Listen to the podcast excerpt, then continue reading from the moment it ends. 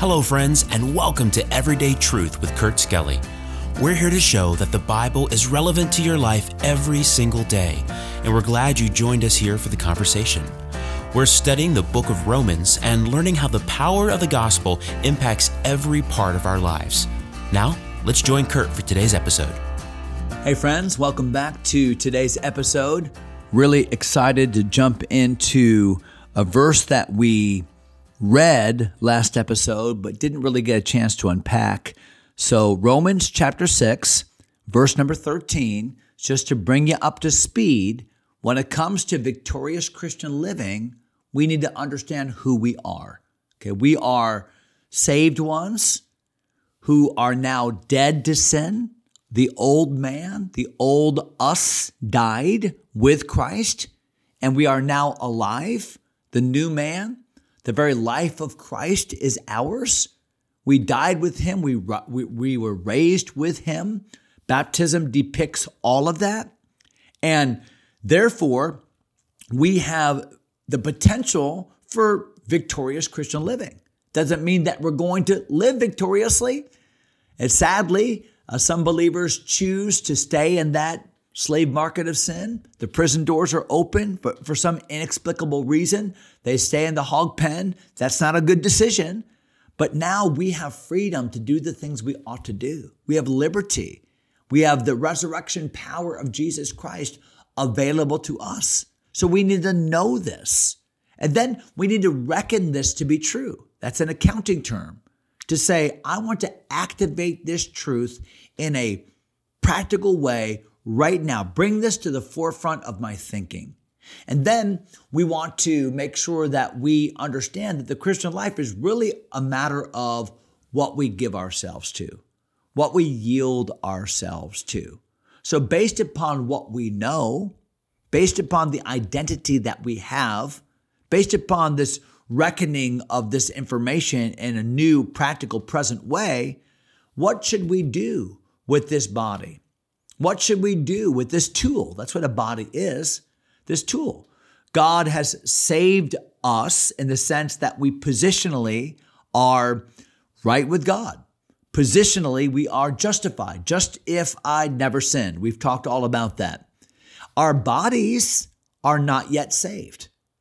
Now, the old man is dead, but his imprint upon our flesh is still there th- those inordinate desires that we have, the frailties of our flesh, they must be subjugated. We must yield ourselves to God so that we can live in victory over the devil, the world, and our own flesh.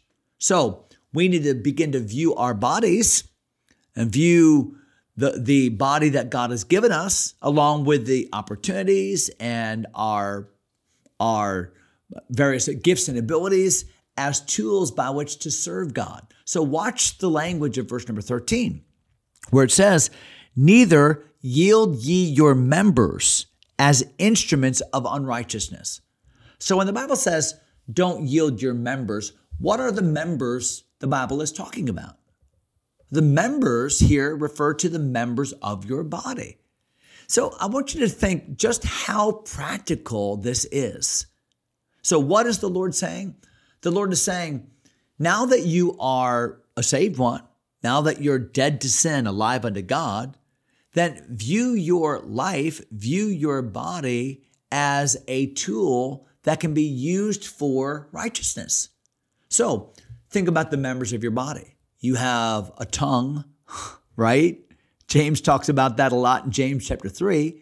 Well, yield your tongue to God.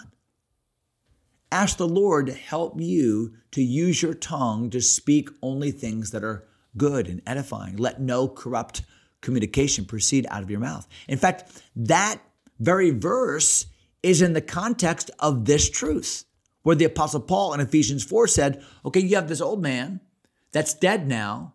So put off these things that represent, that are uh, a representation, an imprint of what the old man was. So put aside lying, uh, put aside corrupt communication. Don't let any of that proceed out of your mouth, but that which is good to the use of edifying. What's he saying? He's saying what he's saying here. Yield your members. Think about your tongue. Think about your eyes. Lord, I don't want my eyes. These are your eyes. These are sanctified eyes. Lord, help me to see only those things that are going to honor you. Help me not to look upon those things that would dishonor you. Oh God, I yield my ears to you. I yield my hands to you. Help me to do those things that would please you. I yield my, my legs to you. Help me to go to those places that you want me to go. And, and all of it.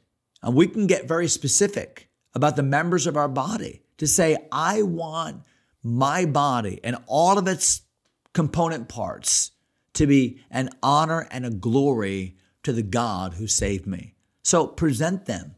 I think he says this in a really big way, Paul does, in Romans chapter 12 and verse 1, when he just kind of puts the whole thing together and says, I beseech you, therefore, brethren, by the mercies of God, that you present your bodies, uh, yield them, offer your bodies a living sacrifice.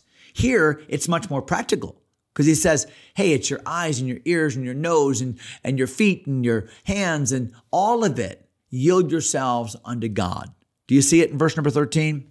And your members as instruments of righteousness unto God. Use me. Take my life and let it be consecrated, Lord, to thee. Have you ever sung that old hymn? And then he talks about take my hands, take my feet, take my that's the that's where this song comes from. Romans chapter 6 and verse 13. Look at how the thought continues, verse number 14. For sin shall not have dominion over you. Why? It no longer reigns in my life. I'm dead to sin. The old man is dead. Sin shall not have dominion over you, for you are not under the law, but under grace. Uh, grace has liberated me. The law could never do that. In fact, the law didn't save me from sin. No, the law actually magnified the sin in which I was living. It made sin that much more obvious to me. I'm not under the law, though. I'm under grace. And grace is that operative principle that uh, uh of God in my life that gives me both a desire and an ability to do his will. And, and grace is not a license to just go do the things I want to do. No, grace empowers me to do the things I'm supposed to do. I like what it says in Titus chapter 2 The grace of God that bringeth salvation hath appeared unto all men.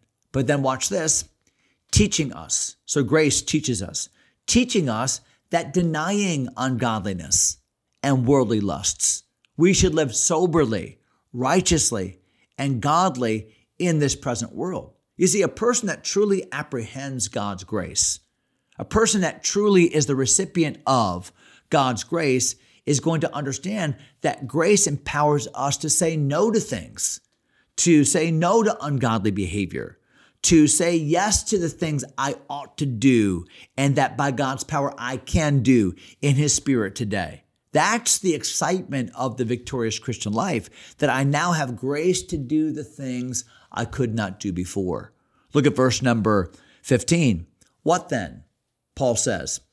It's interesting in the first seven or eight chapters of the book of Romans, Paul just asks questions all the time. I think there's like 50 some odd questions that he asks just in the first half of the book of Romans.